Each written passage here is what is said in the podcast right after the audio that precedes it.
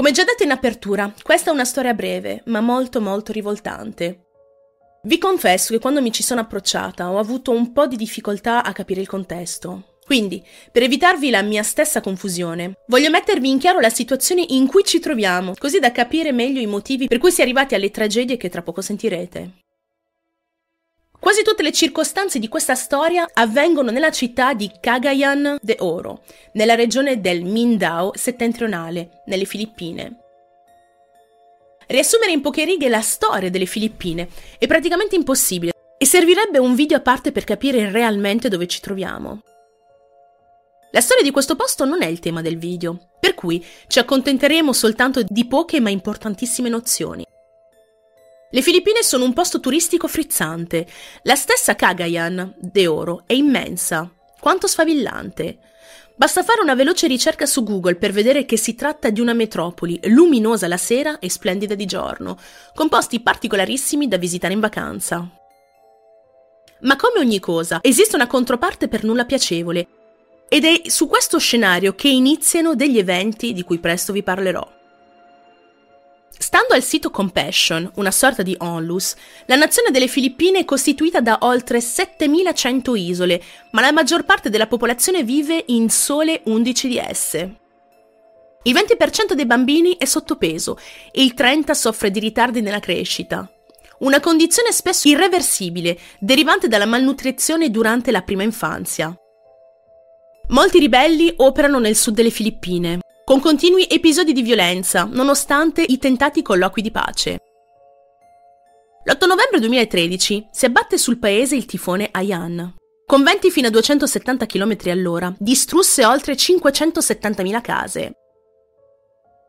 Secondo la BBC, oltre 6.000 persone persero la vita. Sempre il sito Compassion spiega che le Filippine si stanno riprendendo da una storia di corruzione politica, disordini sociali e una serie di disastri naturali che hanno causato povertà e disoccupazione. La mortalità infantile è molto elevata nelle zone rurali e la differenza di reddito tra ricchi e poveri è in aumento.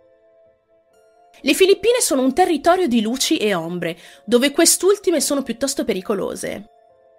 Ma c'è un'altra circostanza spiacevole che vede questo territorio piuttosto critico. La pedofilia Fia.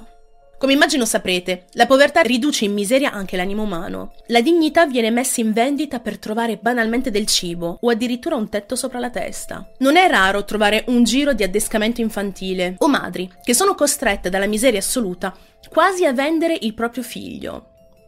Venderli a gente che promette di tenerli al sicuro e di dar loro istruzione. Gente che li preleva anche senza uno scambio di denaro, per il semplice gusto di farlo o per altri motivi. Ed essendo questo un territorio in via di sviluppo, l'arrivo delle nuove tecnologie, della rete internet e dei nuovi mezzi di comunicazione ha favorito anche i giri più pericolosi. Chi prima si limitava a compiere geste orribili alla vecchia maniera, adesso può farlo in modo più facile e guadagnare molto di più su internet, sempre ovviamente in modo illegale. E Filippine, in particolar modo la città di Cagayan de Oro, daranno rifugio ad un uomo che si è immerso in questo mondo, un uomo che ha fatto la storia come il peggior pedofilo al mondo. Ha sfruttato decine di bambine per raggiungere i propri scopi, ha venduto materiale rivoltante e ha tolto la vita con assoluta violenza. Preparatevi ad essere scioccati da Peter Scully. Questa è la sua orrenda e disgustosa storia. Prima di finire nelle Filippine ed immergersi in questo giro, Peter Gerard Scully nasce il 13 gennaio del 1963 a Melbourne, in Australia. Purtroppo non sappiamo molto del suo passato, ma per sua stessa ammissione sappiamo che ha subito delle molestie intime da parte di un prete della sua zona. Da lì in poi le fonti online non accennano ad altro, né sulle scuole che ha frequentato, né sui lavori che eventualmente avrebbe fatto in quel periodo. Si salta direttamente al 2009, dove Peter vive a Nar Warren, sempre a Melbourne, e ha una moglie e dei figli. Qualcuno dice uno, qualcun altro dice due. Sembra aver vissuto bene con la sua famiglia, ma qualcosa nella sua testa deve essere cambiato. Forse frustrato nel tenere dentro i suoi malati istinti, Peter ad un certo punto decide di abbandonare moglie e figli per trasferirsi in piena città, sempre a Melbourne. I nuovi vicini lo ricordano come un essere squallido. In questa nuova vita da scapolo, Peter muove i primi passi verso la vita del crimine. Si sente libero e indisturbato. In quegli anni ha sviluppato uno schema immobiliare che ha generato frodi per 20 investitori e questo per un totale di oltre 2,68 milioni di dollari. Non è proprio solo, ha una ragazza malese adolescente con lui, una certa Ling o Lin, a seconda delle fonti. Peter sfrutta questa sua conoscente, che vi ricordo essere adolescente, e la utilizza come adescatrice. La porta a fare delle feste per intrattenere delle persone e la costringe ad accompagnare uomini. Insomma, in questa prima fase della carriera criminale di Peter si dà alla bella vita, con frodi immobiliari degni del caso della famiglia Wolf, di cui abbiamo già parlato in passato, e un giro di addescamento del peggior papà in circolazione. Come se non bastasse, già da lì inizia a compiere i primi passi verso il mondo che lo avrebbe poi reso famoso per le sue schifezze.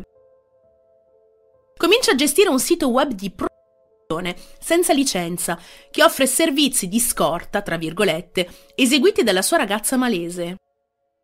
Praticamente, quello che fa la sua Lin adesso è messo online e a disposizione di chiunque. L'Australian Securities and Investments Commission, però, dicono che l'uomo era coinvolto in 117 frodi e inganni immobiliari, e questo dopo un'indagine aperta nel 2009. Peter è consapevole che il suo magnifico castello di carte stava per cadere. Se hanno scoperto le frodi immobiliari, in poco tempo sarebbero arrivati anche ad accusarlo pubblicamente di reato di addescamento e favoreggiamento della protezione. Con la coda tra le gambe, Peter decide di fuggire si rifugia a Cagayan de Oro, nelle Filippine. Ecco qui che dà inizio alla costruzione del suo nuovo e contorto impero. Ora, a causa di svariati motivi, non posso dirvi nel dettaglio i crimini di cui si è macchiato questo mostro senza scrupoli. Sotto certi aspetti però è forse anche un bene risparmiarvi certi dettagli, ma farò comunque del mio meglio per farvi rendere conto dell'orrore e della depravazione di questo essere, che non si può di certo definire essere umano. Peter in quegli anni si sposta nelle Filippine e come abbiamo visto all'inizio del video, lì c'è un terreno fertile per chi ha delle cattivissime intenzioni. L'uomo è oramai proiettato verso i bambini. Vuole fare loro ogni cosa ed è, e per sempre sarà, il suo chiodo fisso, la linea guida del suo cervello. Avendo già creato da tempo un sito web per scopi loschi, capisce che lì, nel terzo mondo, ha forse molte più possibilità di non essere beccato. A questo punto fonda, se così si può dire, una sua casa di produzione di snuff movie, la No Limits Fun. Per chi non lo sapesse, uno snuff movie è una tipologia di video di servizi compiuti ai danni di qualcuno, il tutto ripreso in modo assolutamente reale. Non c'è nulla di finto, solo delle vere torture. La No Limits Fun, letteralmente divertimento senza limiti, è il suo sito nel dark web ovvero nella parte oscura e illegale di internet, dove Peter cerca dei video di schifezze compiute ai danni di bambini. I suoi filmati sono pay per view, ovvero video su cui devi pagare una quota per poterli vedere. E lì la domanda sorge spontanea. Come fa Peter ad avere così tanti bambini per poter realizzare questi suoi video? La risposta è tragica e semplice allo stesso tempo. Con l'inganno. Da bravo cacciatore, Peter si rivolge a prede specificissime. Famiglie molto povere che hanno dei figli a carico. Con la promessa di una buona nutrizione ed una buona istruzione, Peter si fa consegnare questi bambini, rassicurando le loro mamme che avrebbe fatto solo loro del bene.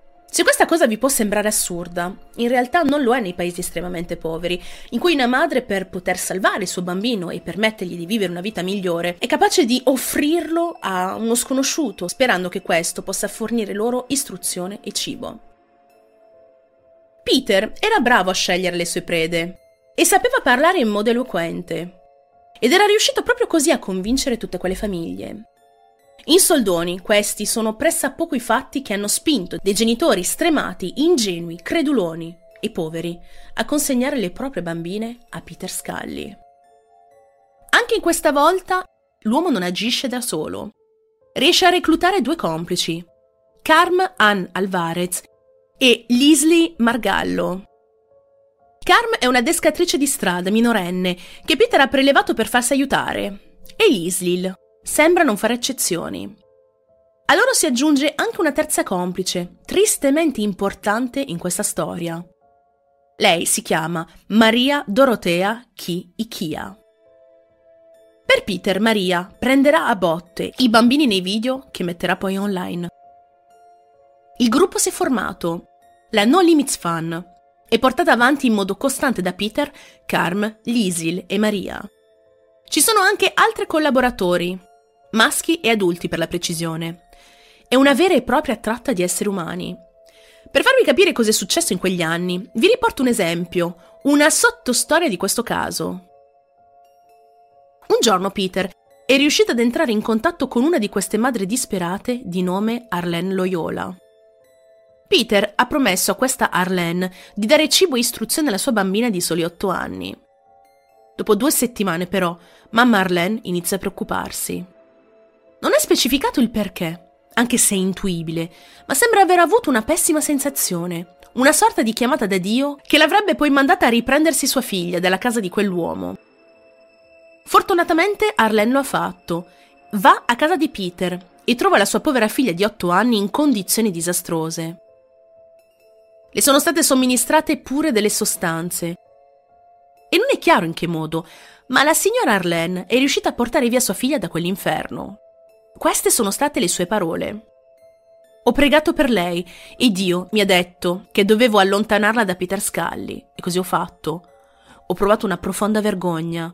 Ho chiesto scusa a mia figlia perché per colpa mia ha sofferto così tanto. Lei non voleva niente di tutto questo, voleva solo andare a scuola. Non riesco più a dormire, non riesco a smettere di pensare a quello che le hanno fatto.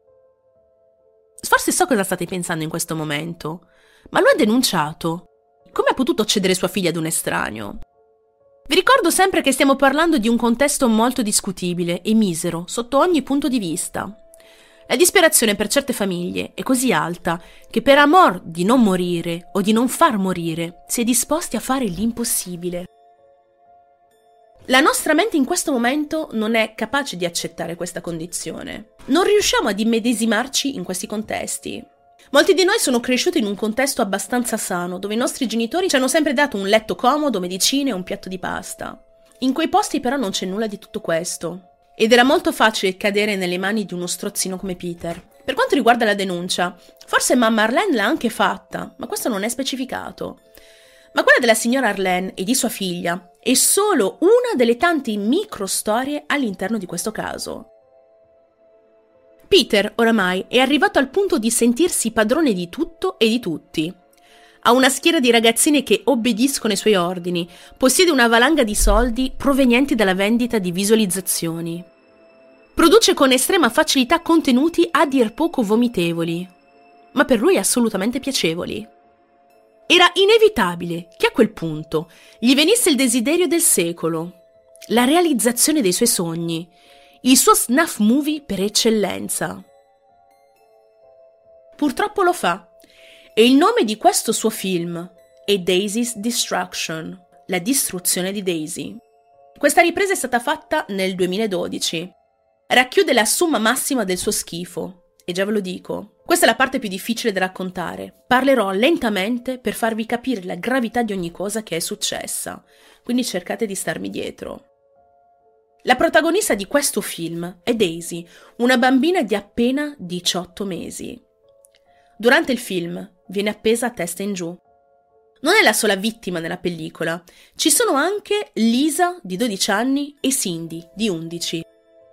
Le due subiscono violenza intima da parte di alcuni complici maschili di Peter, mentre Daisy, la protagonista, è vittima della complice diciannovenne Liesil.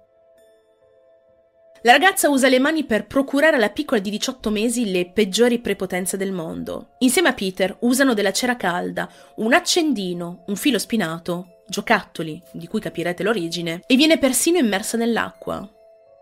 Questo film viene messo online ed è quello che fa guadagnare di più Peter. Al di là di quanto è stato ricavato, inutile che io vi dica che tutto quello che la bambina ha subito era indescrivibile e disgustoso. Il suo impero del male sarebbe continuato per chissà quanto tempo. Nelle Filippine si è fidanzato con una certa Carmen Ann Angel Alvarez, anche lei inizialmente vittima, poi divenuta complice insieme alle altre ragazze Carm, Lisil e Maria. L'inizio della fine di questo impero del male si ha con un altro collega, tra virgolette, uno della sua stessa portata, che facendogli pubblicità, in realtà, ha gettato nella fossa entrambi. Ed è così che siamo venuti tutti a conoscenza di questa storia. Ascoltate bene perché non crederete alle vostre orecchie. Peter Scully ha prodotto, venduto e distribuito questo film con la compagnia No Limits Fan e l'ha venduto sul dark web. Tra coloro che l'hanno acquistato c'è uno dei più grandi fornitori di materiali per adulti di questo genere di video. Si chiama Matthew David Graham, conosciuto nel giro come Lux. Questo Lux ha detto di aver ottenuto il video in modo da poterlo utilizzare per attirare più spettatori sulla sua rete di siti web. In una maniera tutta loro, è come se avesse dato una mano ad un collega, dato che Lux e Peter svolgevano praticamente lo stesso lavoro. Lux però è nel giro già da parecchio tempo e questa sua ricondivisione del materiale è stata anche un atto di pseudo-pubblicità per l'azienda di Peter. Molti acquirenti di Peter vengono da paesi come Germania, Francia e altri paesi europei. Molti gruppi investigativi organizzati tengono d'occhio queste cose e sono spesso in allerta per quanto riguarda contenuti di questo tipo. Lux, avendo iniziato prima di Peter, e già nell'occhio del ciclone delle indagini, senza che lo sapesse ovviamente. Anni le autorità cercano di scoprire dove si trovava e a quanto pare non era stato così facile svelare nomi e ubicazioni di questi individui. Una fonte riporta che certe volte, specialmente per Lux e Peter, era stato così difficile ritrovarli che si è dovuti ricorrere a vecchi metodi di investigazione, come il controllo delle foto, di dettagli microscopici che vanno al di là dei mezzi che si hanno a disposizione. L'arguzia umana, quindi, l'intelletto umano, hanno avuto un ruolo decisivo nella cattura di Lux e di conseguenza di Peter. Perché Lux, per quanto bravo nel non farsi beccare, ha avuto l'arguzia di ricondividere il materiale di un altro come lui. Gli agenti interessati, così, hanno praticamente preso due piccioni con una fava. Lux si è scoperto essere un ragazzo giovanissimo. È stato arrestato all'età di 22 anni, proprio a causa di questo suo giro. Ma come sono arrivati a Peter Scully? Ebbene, oltre alla ricondivisione nei portali di Lux, un estratto di 10 minuti di questo video di Peter Scully è stato trovato in un file video da un utente di 4chan, un sito legale, accessibile a tutti e altamente controverso. Secondo quanto riferito, il filmato è stato condiviso su Mediafire e scaricato migliaia di volte fino a quando il collegamento non è stato rimosso da Mediafire stesso. Questo dettaglio però non è stato confermato al 100%. Sta di fatto che una parte di quell'orrido filmato è stato condiviso fuori dal dark web e questo ha portato ad una serie di conseguenze. In questo video si sente la voce di Peter e una intelligence olandese pensava che fosse un accento olandese. Poi ascoltando bene, ci si è resi conto che il suo accento era australiano e non olandese.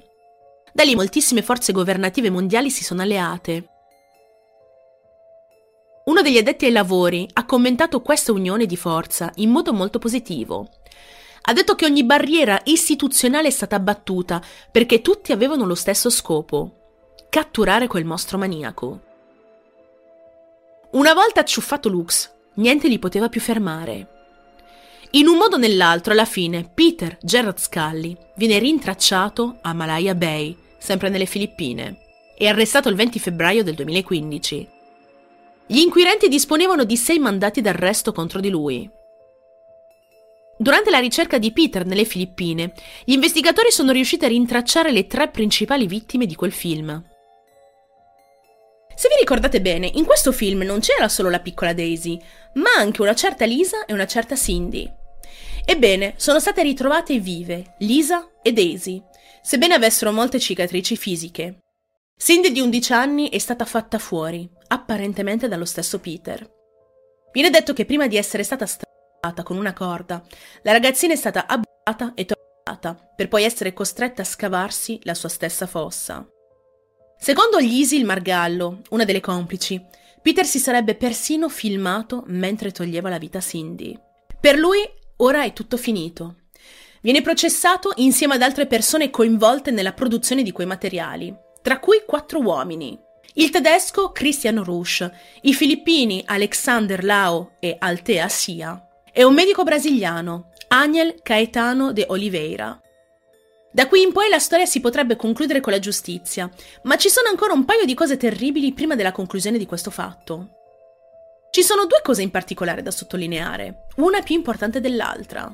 La prima è l'atteggiamento di Peter Scully stesso. Lui si mostra completamente a suo agio, non curante, quasi divertito addirittura da tutto questo.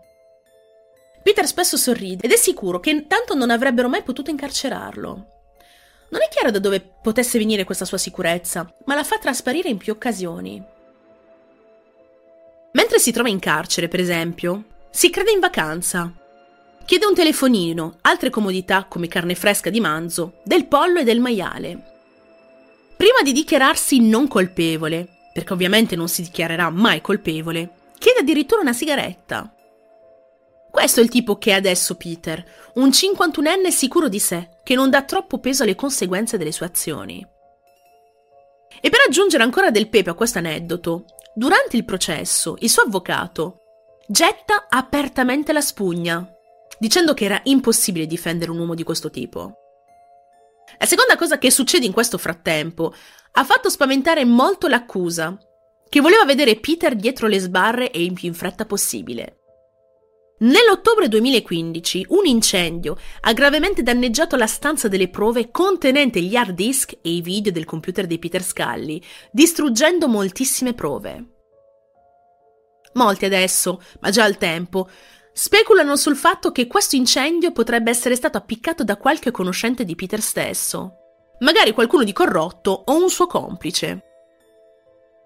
Per fortuna, e davvero per fortuna sfacciata e sfacciatissima, il processo contro Peter Scully è andato avanti lo stesso e molte prove sono state comunque presentate, le quali hanno dimostrato la natura perversa di questo individuo. Viene proprio detto che le accuse contro di lui erano abbastanza solide, nonostante quell'incendio, da poterlo sbattere in carcere. Ruby Malanog, uno degli avvocati che hanno citato in giudizio Peter Scully, ha detto che i video erano la cosa più devastante che avesse mai visto. Ho pianto guardandoli, ha detto. In effetti, mi viene da piangere solo a parlarne. Anche se Peter ha affermato di avere un certo rimorso, difficilmente ha sostenuto le sue parole con i fatti. Dichiarandosi non colpevole, Peter ha costretto almeno dieci delle sue vittime a testimoniare e a rivivere le loro esperienze infernali, raccontandole in aula e davanti a tutti. Probabilmente ha anche continuato a sfruttare il suo impero del dark web, scambiando telefonate e messaggi di testo con la sua complice Lisil Margallo, prima che questa venisse arrestata. Da qui forse partono le speculazioni circa quell'incendio. Ma comunque, Peter Gerald Scully viene condannato all'ergastolo nel giugno del 2018. Dopo 30 anni, però, questo ergastolo potrebbe essere revocato e lui potrebbe essere estradato in Australia, la sua terra d'origine. Ovviamente si combatte affinché questo non accada, anche perché Peter ha una certa età ed è difficile che possa superare quei 30 anni. Il sovrintendente investigativo Paul Hopkins, che ha lavorato sul caso Scully, descrive l'uomo usando queste pesanti parole. È l'individuo più depravato che abbia mai incontrato in 26 anni di polizia. Ho lavorato in nove paesi diversi, ho svolto molti lavori diversi e non ho mai visto nulla di simile. Continua poi specificando che il mondo dell'addescamento infantile e della tratta di esseri umani, specialmente online, non è una novità. E quella di Peter Scully è solamente la testa di un'idra impossibile da sconfiggere. Come vedete questa storia ha un finale davvero discutibile, perché se da un lato abbiamo una persona giustamente incarcerata, dall'altro abbiamo delle bambine che avranno dei traumi psicologici a vita e una di loro addirittura deceduta. Questi crimini difficilmente finiranno, anche perché hanno origine dall'alba dei tempi. Sono desolata, ma è con queste parole che vi comunico che questa è la fine di questa oltremodo orribile storia di Peter Gerard Scully, il peggiore pedofilo del mondo.